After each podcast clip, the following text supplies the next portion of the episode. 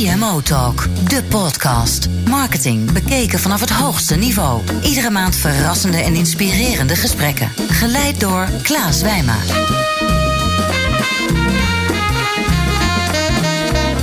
Hoi luisteraars, ik ben Klaas Wijma van Energize en presentator van CMO Talk. Allereerst leuk nieuws, want CMO Talk is genomineerd voor een Esprit Award in de categorie Business to Business. En daar zijn we uiteraard super trots op. Maar ook zeker dank aan de luisteraars, want zonder jullie was het natuurlijk nooit mogelijk geweest. Spreekt CMO Talk het je aan, meld je dan aan op de gratis nieuwsbrief op de site cmotalk.nl. Je kunt je ook daar abonneren op de podcast via iTunes, TuneIn of Soundcloud. CMO Talk wordt aangeboden door Adformatie en Adobe en is ontwikkeld door Energize en voicebooking.com. Vandaag in de studio is mijn gast Art Bossema, directeur marketing en strategie bij Koninklijke Gros. En Art heeft een imposante carrière. Hij begon eh, in 2001 bij Unilever, waar hij eh, diverse brand- en trade marketing functies vervulde in Nederland, Frankrijk en Duitsland. En in 2008 trad hij aan als marketingdirecteur in dienst eh, bij Omega Pharma. Dat is onder andere de organisatie achter Davitamon. Sinds 2013 werkt hij bij Grols. Eerst als Head of Shopper Marketing, Digital en E-commerce. En in 2015 werd hij aangesteld bij moederbedrijf Sapmiller in de UK als Head of Strategy and Development. En na de overname door het Japanse Asahi is hij gevraagd terug te komen bij Koninklijke Grols als boardmember. We gaan het vandaag hebben over innovatie. Want Grols innoveert uh, behoorlijk flink, ook op het gebied van marketing en communicatie. We staan ook stil bij het belang van creativiteit in marketing. Art, van harte welkom. Dank voor je komst. Dankjewel Klaas, fijn om hier te zijn. Ja, ik heb er zin in, want je hebt iets moois voor me meegenomen. Ja, het is natuurlijk radio, dus ik moet uitleggen. Maar Art kwam hier met een hele mooie. Het is, is het een literfles? Anderhalve liter fles? Anderhalve liter. Anderhalve liter fles. Grols dubbel. En vandaag getapt. En hij is nog koud. Wat heb je meegenomen voor iets bijzonders? Ja, ik heb denk ik eh, echt iets bijzonders meegenomen. Een dubbel uit onze net opnieuw geopende proefbrouwerij. Gebrouwen door Mark, Mark Jansen, een van onze meeste brouwers. Een heerlijk kruidig bier. Ik hoop dat je hem vanavond gaat proeven. Heerlijk. We hebben hem nog niet opengemaakt. We gaan eerst het interview doen. Lijkt me beter. Uh... Maar uh, we gaan ervan genieten. Ik laat weten hoe die was. Heel goed. Art, hoe is jouw voorliefde voor marketing ontstaan? Tja, ik denk, hè, er zijn eigenlijk twee verhalen. Het eerste verhaal is vooral ontstaan tijdens mijn start van mijn loopbaan bij Unilever. Ik denk dat Unilever mij, uh, mijn, mijn liefde voor marketing eigenlijk alleen maar heeft aangewakkerd. Ik ben daar begonnen voor het merk Bertolli, mm -hmm. uh, olijfolie. En, en onze opdracht was om heel Nederland aan de olijfolie te krijgen. Terwijl wij uh, aan het smeren en aan het, aan het bakken zijn in de, in de chroma een ongelooflijke mooie uitdaging. En daar merkte ik hoe moeilijk het is om het gedrag van mensen te beïnvloeden. En uh, hoe goed je moet begrijpen wat mensen echt voelen en waar, ze, uh, een, uh, waar frictie zit. Hmm. Zodat je met een product of een, of een innovatie mensen kan overtuigen om iets nieuws te proberen. En daar zag je bij Betolli dat de mix van goede communicatie, goede innovatie uh, en opvallende dingen doen in de markt. Ik kan me Atavla nog herinneren. Atavla inderdaad. Uh, ja, we hadden Toscaanse lunchcafés uh, ja. in een aantal grote steden waarin we echt het merk tot leven brachten en mensen echt het merk in konden stappen. Ik denk dat dat mijn liefde voor marketing alleen maar heeft aangewakkerd. En met name het, het denken vanuit die consument, wat die consument nou echt beweegt. Het eerlijke verhaal, desalniettemin, is wel dat ik ik heb economie gestudeerd in, in een ver verleden en uh, daar heb ik iets te lang over gedaan. En op een gegeven moment was het toch een za zaak om af te studeren. En toen ja. merkte ik toch echt uh, dat ik iets moest gaan kiezen. En marketing leek me niet het allermoeilijkste binnen ja. economie. Dus dat heb ik gekozen op dat moment. Dus dat, dat is niet echt de voorliefde voor marketing. Het charmante verhaal. Nee, maar dat is wel het eerlijke verhaal. Ja. En dat is tegenwoordig ook best nou ja, belangrijk. Ik wou net zeggen, mooi. Bier en marketing, uh, ja, die lijken wel niet zonder elkaar te kunnen. En, en biermerken tuimelen over elkaar heen om de aandacht van consumenten uh, ook echt te verdienen. Biermerken zijn dan ook echt zeker uh, de geliefde klanten van menig reclamebureau. Hoe kijk jij aan tegen de rol van creativiteit in marketing? Je hebt zeker gelijk dat uh, reclamebureaus vinden het heel leuk om voor een biermerk te werken. Het is natuurlijk echt een, een markt waarin een paar hele gave grote merken actief zijn die allemaal op hun eigen manier de consument uh, proberen te raken. Als je kijkt door de jaren heen, dan zie je ook wel, en niet alleen in Nederland, maar ook daarbuiten, dat heel veel biermerken eigenlijk, als je het afpelt, toch heel veel van hetzelfde doen. Hmm. Het is toch altijd leuk, feestje, eh, bier, eh, gezelligheid, eh, veel mensen in de kroeg. Dat werk inderdaad. Ja. Eh, en als je bijvoorbeeld alle printuitingen of iets dergelijks naast elkaar legt, dan zie je eigenlijk bijna altijd hetzelfde. Bijna dezelfde kleurstellingen en Ja. dergelijke.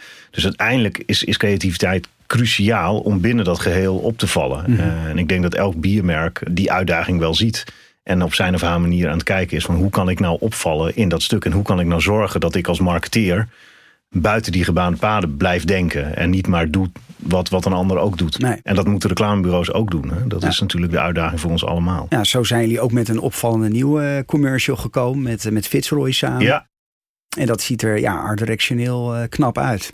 Ja, ja, ik ben erg, eh, erg tevreden. We hebben daar eh, lang over nagedacht met elkaar, eh, maar elkaar echt gevonden. En ik, ik vond het echt nodig om Grols weer opnieuw voor te stellen aan Nederland. We hebben een aantal jaren, denk ik, wat, wat minder, zijn wat minder zichtbaar geweest eh, in de media. Vooral omdat we aan het zoeken waren naar hoe we onszelf wilden voorstellen in Nederland. En ik vond het gewoon echt nu zaak om het karakter van Grols weer te laten zien. Zowel het bier, maar ook de dingen waar mensen ons van zullen Ja, kennen. Belangrijke muziek. plek. Ja, de bioscoop. De plek. bioscoop, inderdaad. Eh, eh, daar zijn we niet, eh, niet uit weg te, weg te klinken, zeg maar. Ja. Ehm, Dus dat zijn voor ons wel de dingen die we nu weer opnieuw laten zien. En echt het karakter weer willen laten zien aan Nederland. En daarbij ook onszelf op een manier voorstellen dat er ook wat te kiezen is. Ja. En je kan van ons houden of niet. Eerlijk gezegd maakt me dat dan in die zin ook nog niet heel veel uit. Je, je moet kiezen waar je voor durft te staan. En Ja. wij durven voor ons karakter te staan. En die eigenzinnigheid. En ik, ehm, ik hoop en denk dat ik dat hiermee weer, eh, weer laat zien. Hoe gaat het met Grols? Eigenlijk best wel goed. We zijn de afgelopen eh, maanden eh, ja, echt, echt een paar hele gave dingen aan het doen Mhm. met het merk. met het bedrijf. En ik denk dat je. Hè, je hebt enerzijds natuurlijk Grols, het merk Grols. Dat gaat goed. We zijn vooral aan het inzetten op natuurlijk de groei in speciaalbieren. eh, onder andere nu ook een speciaal bier met maar 3,5% eh, alcohol. Een Session IPA. Die is net gelanceerd bij Albert Heijn. Dat speelt echt in op de trend die, die Albert Heijn en wij samen zien. eh, van ja, ik wil wel graag speciaal bier drinken. Maar graag niet eh 9,5% altijd. Dat zijn de leuke dingen die we aan het doen zijn. Maar ondertussen is Koninklijke Grols meer dan Grols alleen. Hè. We hebben een portfolio aan merken die we in Nederland en daarbuiten brengen. Dus mijn aandacht gaat uit naar Grols natuurlijk. want Dat is ons grootste merk. Maar ondertussen hebben we ook merken als Peroni, eh Asahi Superdry. Ja. eh Cornuit, Grimbergen, eh, De Klok. Dus we proberen meer en meer het, het portfolio-spel te spelen. Ja. Dat is een mooie brug naar, eh, naar mijn volgende vraag voor jou, Art. Want ja, bier is echt super hip. Hè? Ja. Tegenwoordig heeft iedereen met een baard in Amsterdam. Die begint als zijn eigen brouwerijtje. Hoe, hoe gaan jullie als groot gevestigd biermerk om met al die hipsterbiertjes, die nieuwkomers? Nou ja, voor ons is het alleen maar leuk om te zien dat bier weer leuk wordt. Jarenlang eh, ging het in de biermarkt toch vooral over hoe goedkoop kan ik mijn kratje bier in de supermarkt vinden. En dat is natuurlijk Ja. de teloorgang van een hele categorie. Dus ik vind het hartstikke leuk dat er eh, zoveel interesse is in bier en dat, dat er weer gepraat wordt over bier. En als ik de terrasjes afga, ja, dan staat daar niet alleen maar meer een gewoon biertje op tafel. Eh, soms staat er een hele mooie Grols Premium Pilser op tafel. Soms staat er een wijntje, maar je ziet er ook heel veel eh, speciaal bier opkomen. En voor mij is het gewoon alleen maar een teken aan de wand dat mensen op zoek zijn naar variatie en naar leuke nieuwe drankjes die ze kunnen drinken. Want helpt dat jullie ook die hele speciaalcategorie eh, beter onder de aandacht te krijgen? Geeft het jullie ook een salesboost? Ja, absoluut. Ja, de markt groeit natuurlijk en wij groeien daarin mee. Het is wel zaak om als grotere brouwerij na te denken van hoe wil je daarmee omgaan. Eh, Ja. Je moet als merk daar toch een rol in willen, willen Ja, spelen. de taart wordt groter, maar je wil ook een grotere punt. Ja, en ik denk wij doen nu twee dingen. Ik heb, ik heb toen, wij, toen ik terugkwam eh, uit Engeland eh, van mijn vorige job, hebben we eh, gezamenlijk een proefbrouwerij geopend. Waar die dubbel die ik je net gaf ook een product van is. Wat we gemerkt hebben is dat we als grote brouwerij het natuurlijk best wel moeilijk is om snel heel veel variëteit te brengen. Ja. Dus we hebben eigenlijk in de grote brouwerij een kleine brouwerij geopend. Mark Jansen, een van onze brouwers, die heeft het op zich genomen om daar elke twee maanden eh, eigenlijk een, een nieuw bier eh, te brouwen. Elke twee maanden. Elke twee maanden. Dat, gaan we, dat doen we samen met nou, een kleine 50 uh, horeca-ondernemers. En samen met hun testen wij die bieren eigenlijk in hun horecagelegenheden. En op basis van die feedback maken we ze of beter of anders. Of komen er ideeën uit. Dus het is een stukje co-creatie. En als ze echt heel goed zijn, uh, ja, dan... Dan worden ze breder geïntroduceerd. Ja, dan proberen we ze ook nationaal uit te rollen of in de supermarkt. En dat hebben we ondertussen nu een paar keer gedaan. Dat is... Voor welke is dat? Voor, voor nou, we hebben er nu twee, uh, twee gehad. Dat is de Weizen IPA. Mm -hmm. dat was eigenlijk een van de eerste die we deden. En dat was voor Mark een ode, onze brouwer, een ode aan zijn vader. Zijn vader was ook brouwer bij ons. Ja. En die heeft ooit de Weizen uh, gebrouwen. En Mark zelf is enorm fan van IPA's, Indian Pale Ales voor de, voor de Mhm. luisteraars.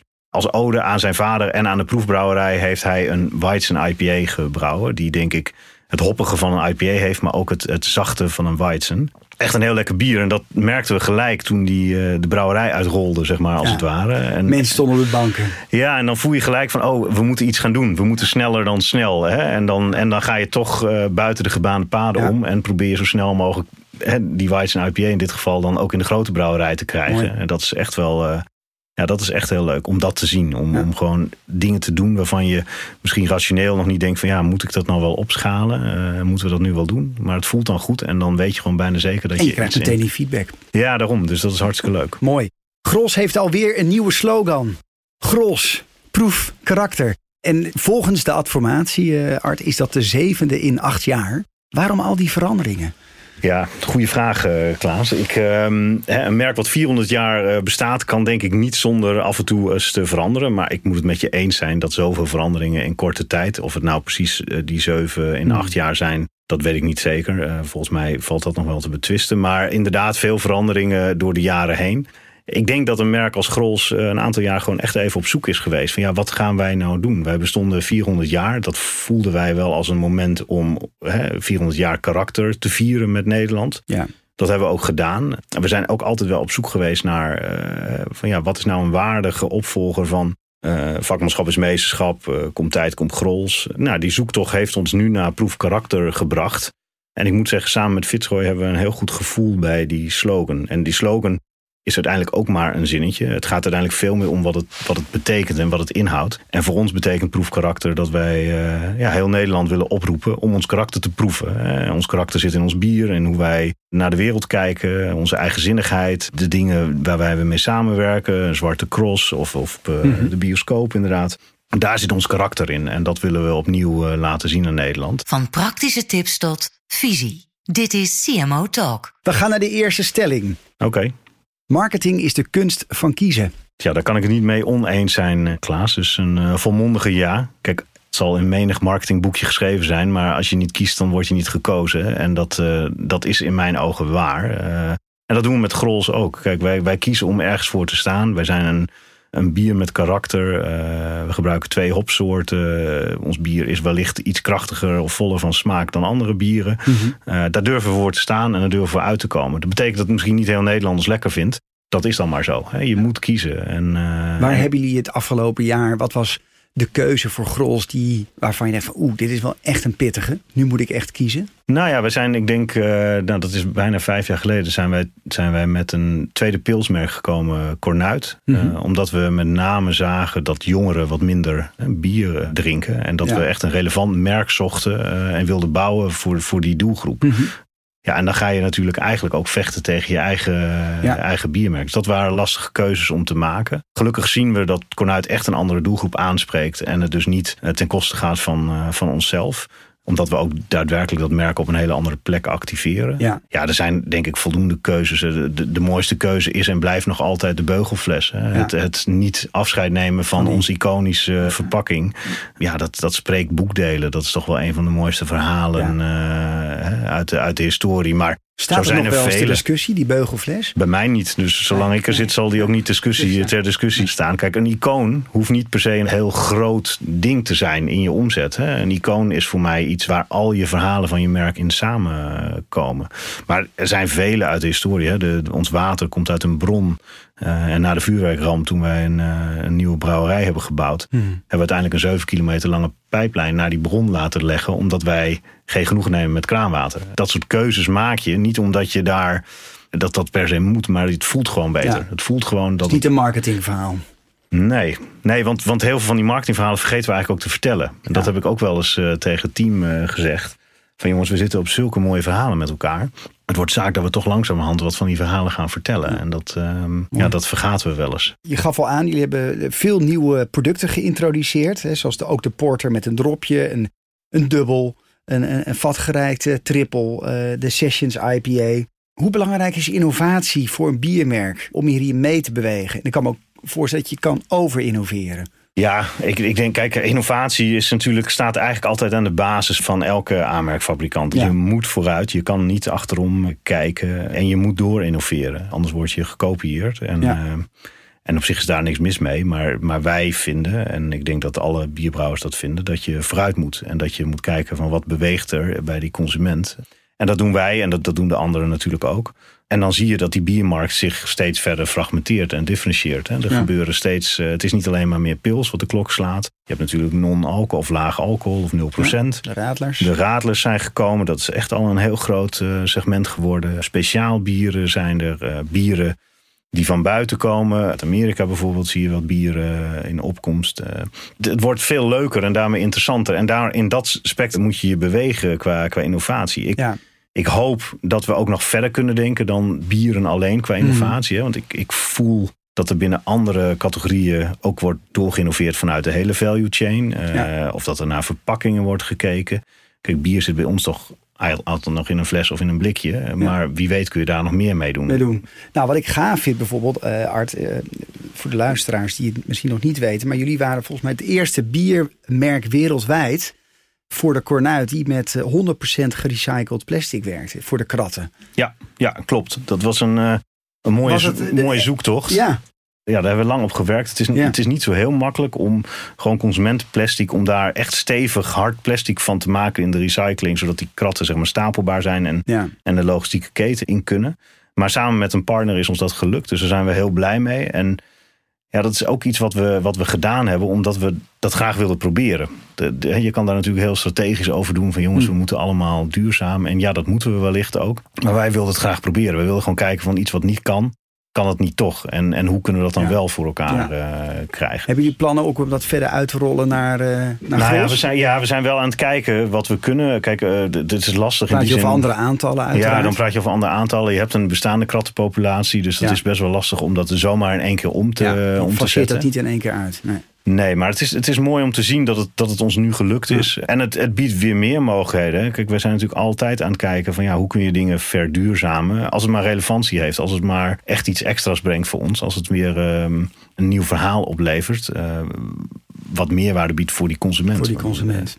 En een van de dingen die mij altijd nog wel, waar ik wel over nadenk, van ja, al die festivals en zo. Wij, wij doen natuurlijk veel op festivals. Ja, er blijft ook een hele, hele hoop troep achter. Ja. En daar zijn festivalorganisaties daar zelf ook heel bewust mee bezig. Maar ik ben ook wel zoeken, ja, kunnen wij daar niet nog ergens in helpen of voorzien? Of in plaats van plastic weggooibekertjes misschien toch uh, met hardcups iets gaan doen. Ja. Zodat, uh, zodat ik zag mensen... nu dat uh, Arla, vanochtend schonk ik mijn bekertje karnemelk in. Ik denk, hé, waar is die Arla verpakking? Maar die zijn weer helemaal met duurzaam karton helemaal overgestapt op ja. duurzaam karton.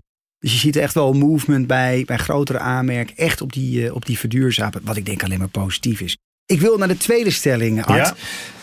Geen cabaretier kan de opkomst van uh, alcoholvrij bier nog stoppen. Daar kan ik het ook alleen maar mee eens zijn. Ik denk dat, uh, dat mocht Joep uh, toch weer op zijn heupen krijgen om er iets van te vinden, dan denk ik dat hij nu te ja. laat komt. Dat gaat hem niet meer lukken. Uh, ik denk dat alcoholvrij bier nu een opmars kent die zijn weerga niet kent in die zin. Dat mensen het niet alleen maar meer drinken omdat het een excuus is. Hoeveel procent van de markt is het nu? Nou, het is nog steeds niet, uh, niet heel... Is het 5 procent, 10 Ja, is het, nee, 5. Meer richting ja. 5 dan, ja. uh, dan richting de 10. Ja. Maar het is wel sterk groeiend. En dat is natuurlijk hartstikke goed. Hè? Het is hartstikke mooi dat daar veel aandacht voor is. En vooral dat het niet alleen maar meer is omdat je toevallig uh, een keer nog in de auto moet stappen. Maar dat het juist is omdat het gewoon een verdomd lekker drankje is. Ja. Daar nemen we allemaal onze rol in als brouwers. Dat vind ik hartstikke goed. En, ah. en dat zegt alleen maar meer over uh, ja, wat ik al eerder zei, dat die biermarkt alleen maar interessanter aan het worden ja. is. En dat er dus niet altijd maar alcohol voor nodig nee. is. Van praktische tips tot visie. Dit is CMO Talk. Estafette vraag. Dat doen we ook in CMO Talk. Want uh, vorige CMO Talk interviewde ik Adriana Hoppenbrouwer, de CMO van ja. HEMA. En uh, Adriana had niet één, maar, maar liefst twee vragen oh, voor jou, Art. um, hier komen ze. Hoe blijf je als uh, biermerk relevant voor jongeren? Want uh, ja, volgens haar drinken die toch steeds minder bier. Eén, het is een hele goede vraag. Hoe blijf je relevant voor jongeren? Nou, dat is uh, doordat je merkt dat jongeren echt op een andere manier naar de wereld kijken. Zul je, uh, dat geldt voor mij persoonlijk. Ik ben ondertussen 42. Dus ik beschouw me ook niet meer als jongere. Dus ik moet, mm. ik moet echt op zoek naar de jongeren. En dan ja. proberen te doorgronden wat, hun, uh, wat ze beweegt. En dat is nou eenmaal iets anders dan wat mij beweegt op dit moment. Dat hebben we veel gedaan. Veel onderzoek, veel in gesprek. Veel samen met de jongeren de kroegen in bijvoorbeeld. Of mm -hmm. naar festivals gaan. Om ze echt te snappen. Ja, dat is ook best wel eens confronterend af en toe. Maar, maar goed, dan relevante content voor ze maken. Waarbij je als merk wel een rol mag spelen. Maar niet meer op een manier dat je ze het... Uh... Door, de, door de strot duwt. Nee, nee, nee, nee, dat kan niet. En bijvoorbeeld een van onze merken, Cornuit, en waar ik het net ook al over had, die richt zich echt wel op de doelgroep uh, 25-30. Ja, en daar zie je dat die op een andere manier ja, naar media kijken. We hebben nu net onlangs een, bijvoorbeeld een videoclip gemaakt. Uh, samen met een, met een DJ, Tom Trago, die veel op festivals optreedt. Omdat we gezien hebben dat jongeren vaak videoclips onderling delen. Mm. Ja, maken we dan een videoclip die eruit ziet als een ouderwetse reclame? Nee, dan maak je gewoon een videoclip, videoclip. Ja. waar toevallig jouw merk product af en toe uh, ja. in voorbij komt. Omdat je ziet dat veel muzikanten of DJ's ja, het best wel moeilijk vinden om zelf een videoclip te maken. Dat is natuurlijk een kostbare operatie. Ja. Uh, ja, dat is dan een manier waarop je eigenlijk allebei uh, iets. Uh, en dan hoop dat die content hebt. zo waardevol is dat die ook weer door anderen wordt gedeeld. En, ja. Ja. Ja, en dan krijg je natuurlijk een viraal effect. Wat verder gaat dan een grappig, geinig ja. filmpje. Hè? Ja. Want het is echt wel, uh, ja, ook, ook zo'n videoclip moet echt wel een, een, ja, de doelgroep raken op, op de juiste manier. Tweede vraag van Adriana is hoe je als biermerk impact op de samenleving maakt. Ik denk sowieso als Koninklijke Grol zelf, hè, wij, wij brengen natuurlijk mensen samen hè, op, op momenten van, van karakter, zeggen we altijd. Um, en dat is het marketingverhaal natuurlijk. En dat is het marketingverhaal, maar het is natuurlijk wel waar. Bier is een sociaal product. Vaak leuk op leuke momenten uh, speelt bier een rol, niet de hoofdrol, maar een, uh, maar een bijrol. Dus het sociale karakter van bier is één, hè, als je het dan hebt over wat wij doen voor de samenleving. Tweede is dat je natuurlijk inderdaad nadenkt over verduurzaming. Mm. Uh, kunnen wij daar een rol in spelen? Er is nu een hele discussie gaande over, over blikjes. En uh, nou, kunnen we daar wellicht dan een rol in spelen? Ik denk dat dat ook wel iets is. Hè? Het krat waar we net over hadden van Cornuit. Ja. Onze brouwerij zelf is voor bijna 100% circulair. Dus we, we, nemen onze verantwoordelijkheid daar wel in. Of we dat nou echt in de merken en in de communicatie rondom de merken uh, gebruiken. Nou, misschien nog onvoldoende. Misschien kunnen we die verhalen ook meer gaan, uh, gaan vertellen. Dus ik denk dat dat wel een onderwerp is waar we wellicht nog langer over kunnen praten. Ja. En, en het derde, wat, wat nog wel goed is om te benoemen, is dat wij ook in de regio, hè, wij, wij komen natuurlijk uit het oosten van het land. Ja. Ook daar nemen we onze verantwoordelijkheid. Hm. We hebben een stichting, ja, ja, we hebben een stichting opgericht, Stichting Pak aan. En dan proberen we echt jonge ondernemers die een gaaf idee hebben in de achterhoek te helpen. En niet alleen door geld over te maken, hm. maar veel mensen in mijn team, maar ook verder in het bedrijf coachen jonge ondernemers. Houdt ons ook scherp, want wij vinden het ook heel leuk. Is er, is er al een bekend voorbeeld uitgekomen? Net hadden we het bijvoorbeeld over hè, de opkomst van die jonge bieren. Ja. Uh, nou, we hebben onlangs met Davo, een uh, stadsbrouwerij in Deventer, hebben ook een, nou dat heet dan zo mooi, een collaboration brew uh, gemaakt. En dan gaan wij hè, met onze brouwers naar Deventer en dan gaan we samen een, een bier brouwen. En ja. dan proberen we elkaar te helpen met kennis en kunde. En dat is ook een manier. Hè? Ja. Uh, dat, dat vind ik ook heel erg passen Camera bij de rol. erop. Uh, je hebt weer leuke content. Kan ook, ja. hoeft niet eens. Nee. Hè? Kijk, dat is, dat is wel denk ik een beetje de eigenaardigheid die wij dan hebben. Vaak vergeten we dat. Mm. Ik, ik, is dat bescheidenheid in het ja, karakter? Misschien wel, misschien wel. Ik denk bescheidenheid siert wel de mens natuurlijk. Ja. Maar vaak zijn dat soort dingen, ja, worden even vergeten. Mm. En ondertussen helpen we, ja, toch... Vind je dat ook? Vind je dat dat, dat Grols te bescheiden is? Nou, Zou het wat minder bescheiden van jou mogen zijn? Nou, kijk, het past wel bij ons. Dus ik, het hoeft voor mij niet. Je hoeft niet heel hoog van de toren te gaan blazen. Elke keer als ik een verhaal over ons bedrijf vertel, of over onze mensen, of over onze merken, dan kijken mensen me altijd aan van: oh wauw, wat leuk je. Dat wat gaaf. Niet. Ja. Nee, of dat wist ik niet. Ja. En niet omdat ik dat dan moet vertellen van mezelf, maar ik, ja, dat zijn toch wel leuke dingen. Dan denk ik van ja, dat kun je eigenlijk best wel wat meer. Heb, heb jij een verhaal die je met luisteraars wil delen, waarvan je zegt: hé, hey, dat is een bijzonder verhaal wat, wat mensen nog niet weten van Gros. De proefbrouwerij heb ik je net al verteld. Dat vind, dat vind ik gewoon echt oprecht een mooi verhaal. Dat wij, uh, we hadden die proefbrouwerij al en we hebben uiteindelijk gezegd... ja, maar we gaan hem gewoon weer, weer opengooien. Het gaat wat geld kosten, maar we gaan het gewoon doen. Want het voelt gewoon goed om weer aan Nederland ons vakmanschap te laten zien. En te laten zien wat wij wel niet allemaal in huis hebben aan brouwkunsten. Dat vind ik nog altijd wel een mooi uh, verhaal. Maar zo zijn er zoveel. En ik denk dat ook de verhalen van de consumenten hè, die onze producten of merken kopen, dat we die ook wel kunnen gaan delen. Ja. Daar zitten ook platformen ja. achter uh, en mooie verhalen. Fanmail. Ja, zoiets. Ik, ik, ik moet zeggen, ik weet nog niet hoe en wat. Uh, maar soms hoor ik wel eens dingen. Ik weet nog, dat vind ik nog altijd een. Daar hebben we toen niks mee gedaan. En dat, toen dacht ik achteraf wel van ja, dat hadden we. Toen ging die proefbrouwerij open. En toen hebben we wat mensen uitgenodigd om daarbij te zijn. En toen zag ik in de, in de social feed. Zag ik uh, iemand, ik noem hem even Klaas voor het gemak. Mm -hmm. Die zijn vriend in Canada uh, berichtte van: Joh, Klaas. Uh, je woont nu al vijf jaar in Canada, maar wat zou het mooi zijn om hier samen een beugel te ploppen. En ik heb het gelezen en ik heb er overheen gelezen. En achteraf denk ik, ja, ik ja. had ze natuurlijk gewoon, gewoon hierheen moeten vliegen. Ja. En dat had me echt niet de wereld gekost. Nee. En dan hadden ze ja. samen een beugel kunnen ploppen in die brouwerij. Ja. dat was natuurlijk een hartstikke leuk verhaal geweest. En dat verlang ik wel van mezelf en van mijn team. Dat we zo op die verhalen zitten, dat we ze gaan vertellen. Dat, dat zou ik mooi vinden. Dat is een mooie uitdaging. Je bent iemand die passie heeft voor, voor het ontwikkelen van merken en mensen, met name ja. ook, ook, ook op mensen. Hoe omschrijven mensen uit jouw team uh, jou als leider? Ik denk dat, uh, ja, ik, ik, ik predik inderdaad vaak uh, hè, dat het bij mij gaat om mensen, merken en executie. En ook in die volgorde. Ja, we zijn sinds ik terug ben met het hele team ja, op zoek gegaan naar creativiteit. En, mm. en die reis zijn we, zijn we gestart ik merk dat mensen heel erg in ons vak op zoek zijn naar vrijheid. Hè? Want vrijheid, hè, dat, dat is natuurlijk een enorme stimulans voor, uh, voor creativiteit. Dus ik denk dat een van mijn uh, uh, zaken is dat ik mensen echt vrij probeer te laten. Tuurlijk neem ik vaak de moeilijke beslissingen als ze nodig zijn. Maar over het algemeen laat ik mensen zelf de ideeën ontwikkelen. En denk en doe ik mee. En vooral dat laatste, meedoen, dat vinden mensen ook al heel fijn. En zo word ik ook vaak wel gezien. Ik ben niet iemand die uh, boven troepen staat. Zit je in een aparte kamer? Nee, ja, soms wel, soms niet. Ik, voor mij hoeft het niet.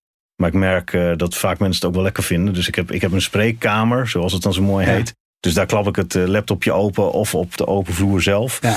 Eerlijkheid gebied te zeggen dat je toch weer vaak de hele dag in allerlei meetings ja. hangt. Wat echt wel een wat een uitdaging is en blijft. Dat is zo. Maar ik, kortom, ik sta graag tussen de mensen.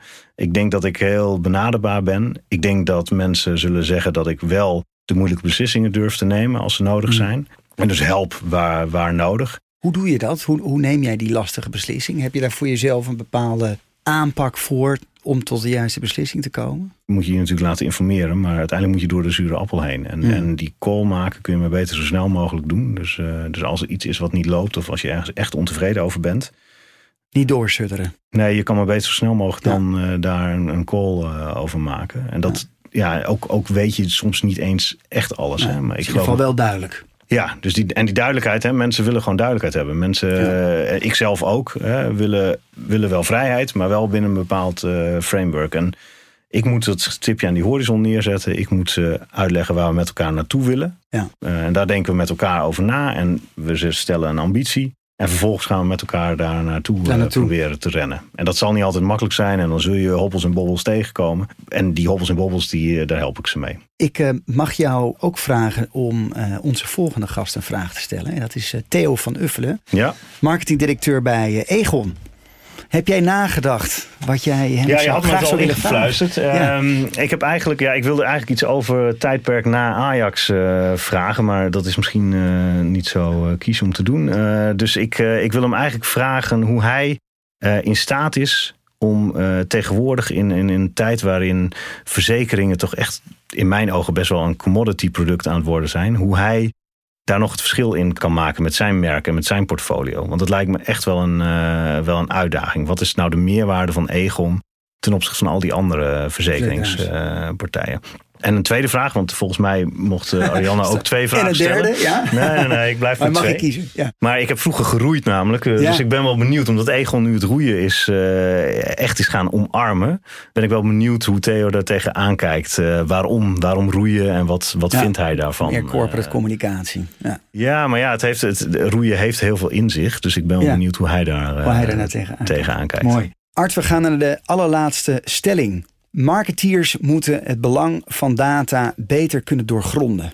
Een lastige stelling, uh, Klaas. Ehm, ik ben toch geneigd om nee te zeggen. Niet omdat ik niet uh, geloof in de kracht van, uh, van data, zeker wel. Maar als we met z'n allen maar achter ons bureau blijven zitten om die, die data te blijven crunchen, dan gaat de wereld ook niet veranderen, denk ik. Dus ik vind dat je zelf als marketeer altijd moet blijven verbazen en die consument op moet zoeken. Je moet in het hart van de samenleving durven staan en soms achter je bureau vandaan komen en op zoek gaan naar die consument. Uh, alleen dan in combinatie met, met die data ga je echte inzichten krijgen. En voel je echt waar die, waar die consument op, uh, op zit te wachten. En ben je denk dat dan pas echt in staat om dat om te zetten in creatieve innovatie of communicatie. Dus marketeers die nu luisteren, stop datagrasduinen en uh, ga de straat op. In elk geval één dag per week. Eén dag per week. Kijk, minimaal, dat is een mooie minimaal. uitspraak. Tot slot, want de tijd vliegt, Art. Ja, is het alweer zo? Ja, het gaat heel hard. Welk advies dat jij ooit zelf hebt gekregen, uh, zou jij aan luisteraars willen meegeven? Ik heb twee adviezen als ik zo vrij mag zijn. De eerste heeft echt met het werk te maken. En dat heeft mijn eerste baas mij ooit, uh, ooit uitgelegd en verteld. En die zei, heel Art, als jij uh, een beetje viool kan spelen... dan moet je niet ook nog gitaar willen leren spelen. Dan moet je zorgen dat je de allerbeste violist wordt. Dat heb ik me altijd wel aangetrokken. In die hmm. zin dat ik eigenlijk altijd het best aan het doen ben om een nog betere marketeer te worden. Uh, en, en om altijd maar verder te verdiepen in het vak en daar heel goed in te willen zijn. Ja. Misschien niet de allerbeste, maar in elk geval uh, heel goed daarin ja. te willen worden. En niet ook nog eens allerlei andere dingen te willen leren. Want daar, daar bouw je juist een team voor om je heen. Hè? Dus ik heb een heel mooi team om me heen van mensen die allerlei andere dingen weer heel goed kunnen. En dan ben je complementair aan elkaar. Dus ik, ik vond dat altijd wel een mooi advies. Ja. En wat mijn vader altijd zei, die, die is helaas al overleden, maar wat mijn vader altijd zei is: hè, denk niet na over eh, wat je had kunnen hebben, maar koester wat je hebt. Dat geldt zowel voor werk als privé, denk ik. Eh, koester wat je hebt en wees blij eh, daarmee en, ehm, en geniet daarvan. Um, en dat is ontegenzeggelijk waar. Ja, mooi. Dankjewel. Graag gedaan. Ik vond het een bijzonder gesprek, Art. En luisteraars, dank voor het luisteren naar CMO Talk. En je geeft na dit verhaal, ik wil nog meer. Nou, dat kan, want er staan nog 34 andere interviews allemaal klaar op cmotalk.nl en uiteraard ook in je meest favoriete podcast app. Waar je gewoon lekker kan luisteren onderweg naar je werk of naar de sportschool of allebei. En vind je CMO Talk leuk? Ik zou het tof vinden als je ons een positieve rating wil geven binnen iTunes. Want het helpt andere luisteraars weer om deze podcast te vinden. Tot de volgende podcast. Dank voor het luisteren naar de CMO Talk podcast. Ga voor meer afleveringen naar cmotalk.nl. CMO Talk wordt aangeboden door Adformatie en Adobe en is ontwikkeld door Energize en voicebooking.com.